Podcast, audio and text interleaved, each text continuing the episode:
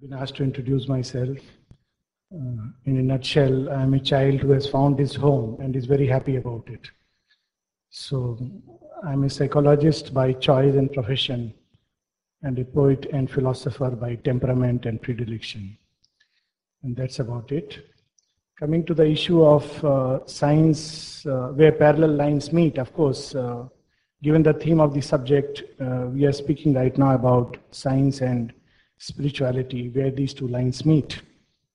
And we start with a little bit of a little poem from Sri Aurobindo's, one of the magnificent many poems, A Vision of Science, where he speaks of the background is that religion has been thrown aside by science, and science is holding the earth mesmerized. And then religion, while it's passing away, it turns to science. Thou thinkest, term and end for thee are not. But though thy pride is great, thou hast forgot these things that waits for thee beside the way. All questions thou mayest answer but one day. Her question shall await thee, that reply, for they who cannot die. She slays them, and their mangled bodies lie upon the highways of eternity.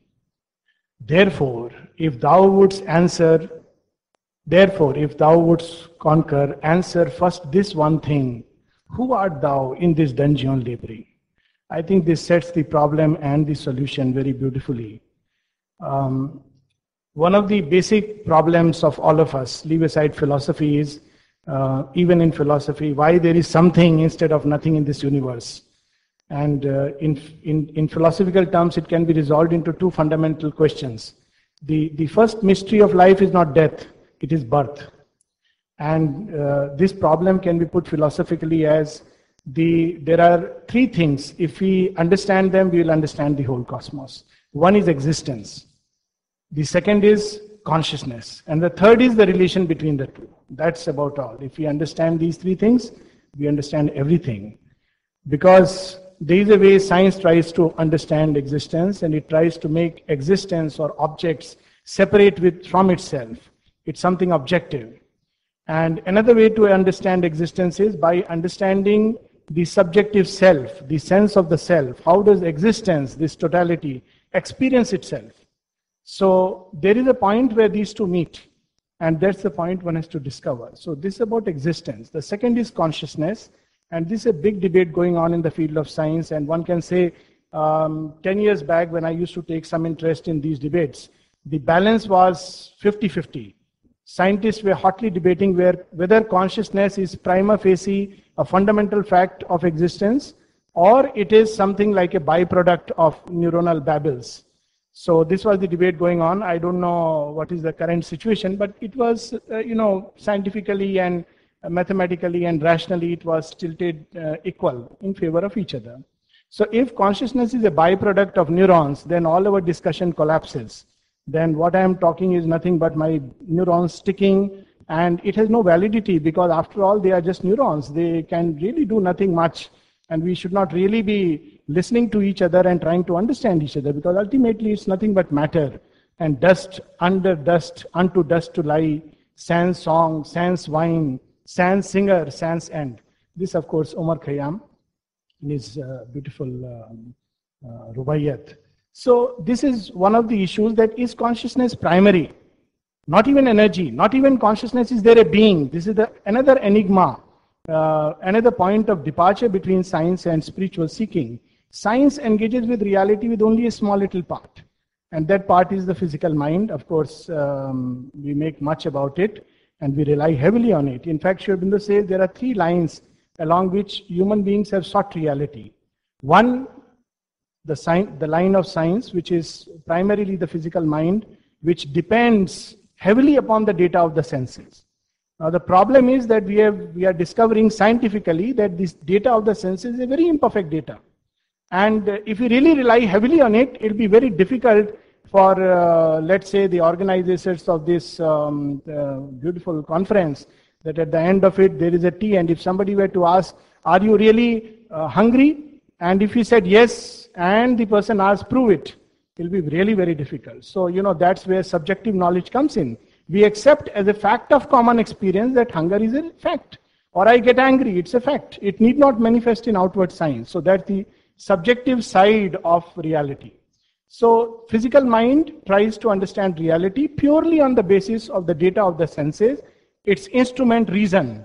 And that's what science is, leaving aside its philosophical connotation where it actually steps beyond its field.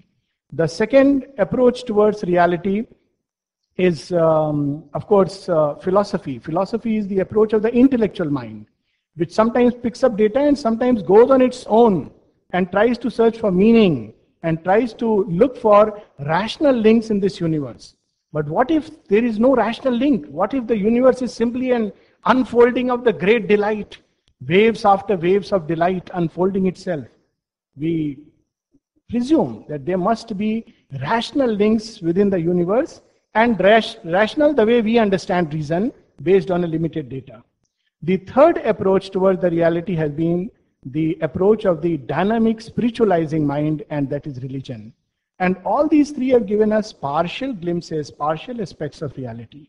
One has led us to identifying with the so-called impersonality or the universal energy behind all seeming separate objects.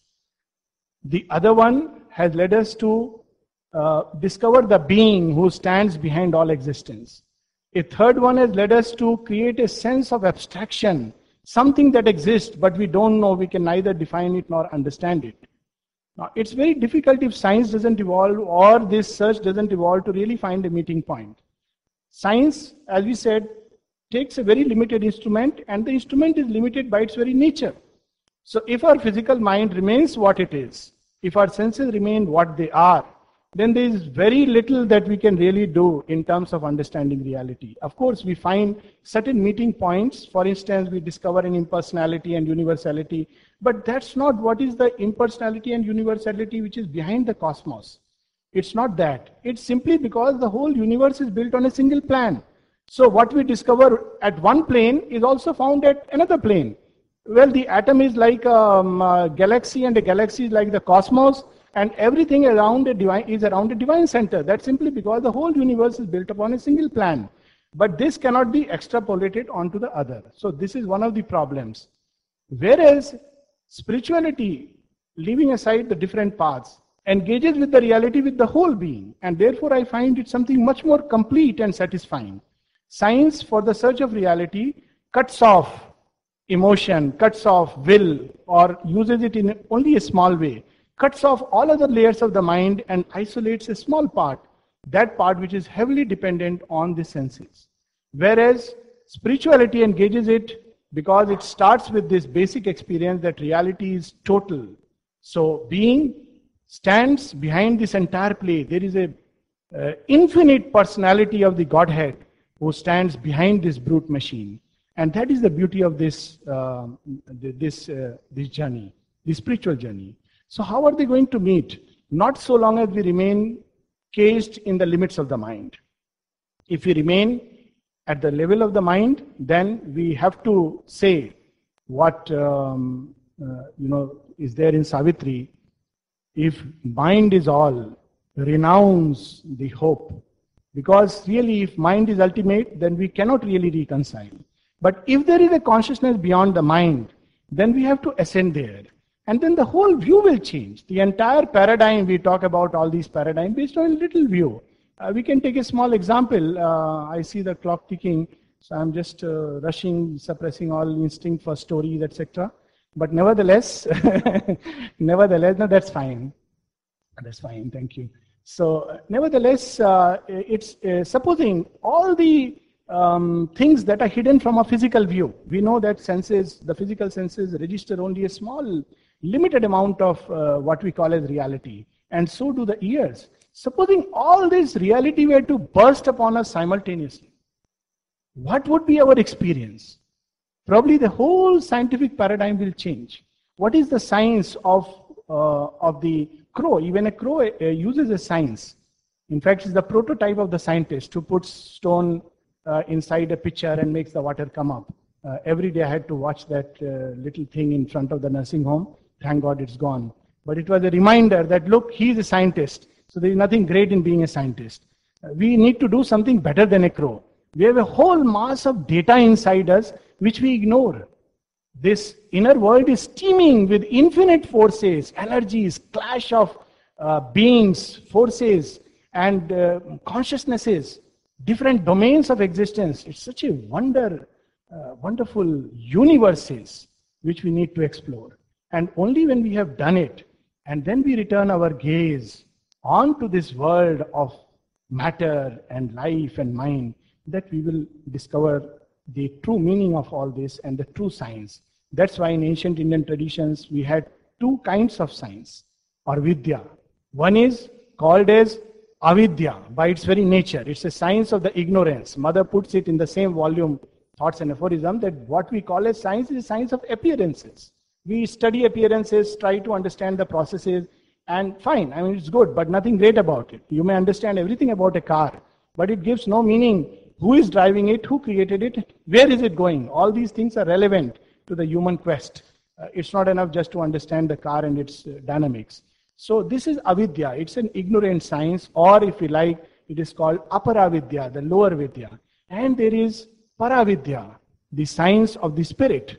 And for that, to pass from avidya to paravidya, it makes a logical sense that if you really have to pass to the beyond, and if the beyond is something that far exceeds our limited intelligence and our limited cognition and our limited senses, then there is but one way. And the way is to make a whole scale surrender. Surrender of the questing mind. So let me end with a small little story and then just few lines of Savitri for sure, 3 minutes. Story is from the Ramayana. It's about a little crow who wants to understand who is this fellow sitting along with his brother and his wife in the jungle, you know, Rama, story Rama. So this crow, he's the younger brother of Indra. It is a very, very symbolic story, but I'll not go into all the details. So he comes and wants to test that people say he's divine, is it really true? So he pecks at the feet of Sita.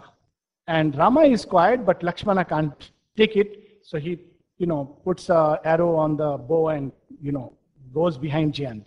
Now, Jyant runs because, you know, he is, after all, child of Indra, and he can really fly very fast. But as he goes, wherever he goes, he finds the arrow following him. He goes to one god after another, but all of them say, look, this arrow, I have no choice. And eventually, finally, he is given a very wise counsel. You know, why don't you do a very simple thing? This arrow has been let loose from there. Go back, surrender yourself at the feet, and you will find all your answers and the arrow will be returned back. So after the entire journey, he comes back and surrenders himself at the feet of Sita, who is none other but, you know, divinized earth nature, which is a possibility of the future. And he surrenders himself and escapes the entire journey. So this is how science is proceeding. It will go to the limits of avidya or aparavidya. But to go to paravidya, it has to shed that mortal attire and enter and pass through the doors by the grace of the divine. And this, for that, we have to turn our gaze inwards. So long as we are outward gazing, however far we may go, we'll miss that meeting point. Let me quickly conclude with this line. An inconclusive play is reason's toil. This is from Savitri. And so long as we base ourselves on reason, we cannot really find that meeting point. We have to transcend it. We have to be yogins, actually, in short, to really find the meeting between spiritual experience. So far, the mind experiences the spirit. It cannot reconcile spirituality and science. We have to ascend beyond the mind. An inconclusive play is reason's toil. Each strong idea can use her as its tool. Accepting every brief, she pleads her case. Open to every thought, she cannot know. The eternal advocate, seated as judge, armors in logic's invulnerable mail, 1,000 combatants for truth's veiled throne, and sets on a high horseback of argument to tilt forever with a wordy lance. So this is full of humor, actually, this whole passage. A bullock yoked in the cart of proven fact, she drags huge knowledge bales through matter's dust to reach utilities immense bazaar. As if Savitri is full of humor actually. It's not difficult. As if she knew not facts are husks of truth. The husks she keeps, the kernel throws aside. An ancient wisdom fades into the past. The age's faith becomes an idle tale. God passes out of the awakened thought. And old discarded dream needed no more. Not only ether. We have done away even with God. Old wife's tale. Only she seeks mechanic nature's keys. Our thoughts are parts of the immense machine. Our ponderings but a freak of matter's law. The mystic's lore was a fancy or a blind of soul or spirit. We have now no need. Matter is the admirable reality. The patent, unescapable miracle. The hard truth of things. Simple, eternal soul. This is what we have reached this point already, but we have to go still further. In fact, we have reached one more step ahead. One chance remained that here might be a power to liberate man from the old inadequate means, this about the nuclear energy, and leave him sovereign of the earthly scene. For reason then might grasp the original force to drive her car upon the roads of time. All then might serve the need of the thinking race. An absolute state found orders absolute. Well, this goes on. And finally, these last four lines. So might it be if the spirit fell asleep. Thank God, the paradigms are breaking. And man is learning to not to be mesmerized by science. We are dehypnotizing ourselves. Man then might rest content and live in peace, master of nature who once her bond slave worked. If life's dire heart arose not in revolt, this is where science misses out, the quest for a total truth. If God within could find no greater plan, but many visaged is the cosmic soul. A touch can alter the fixed front of fate. A sudden turn can come. A road appear. A greater mind may see a greater truth. That's what is the essence. Or we may find when all the rest has failed, hid in ourselves, the key to perfect change. So science and spirituality parted ways from the consciousness of man, went in two seemingly opposite directions. They have returned back to man, and within man is the meeting point. From man, the mental being, to man, the psychicized being, to man, the spiritual and the supramental being, is the way to reconcile science and spirituality. Thank you.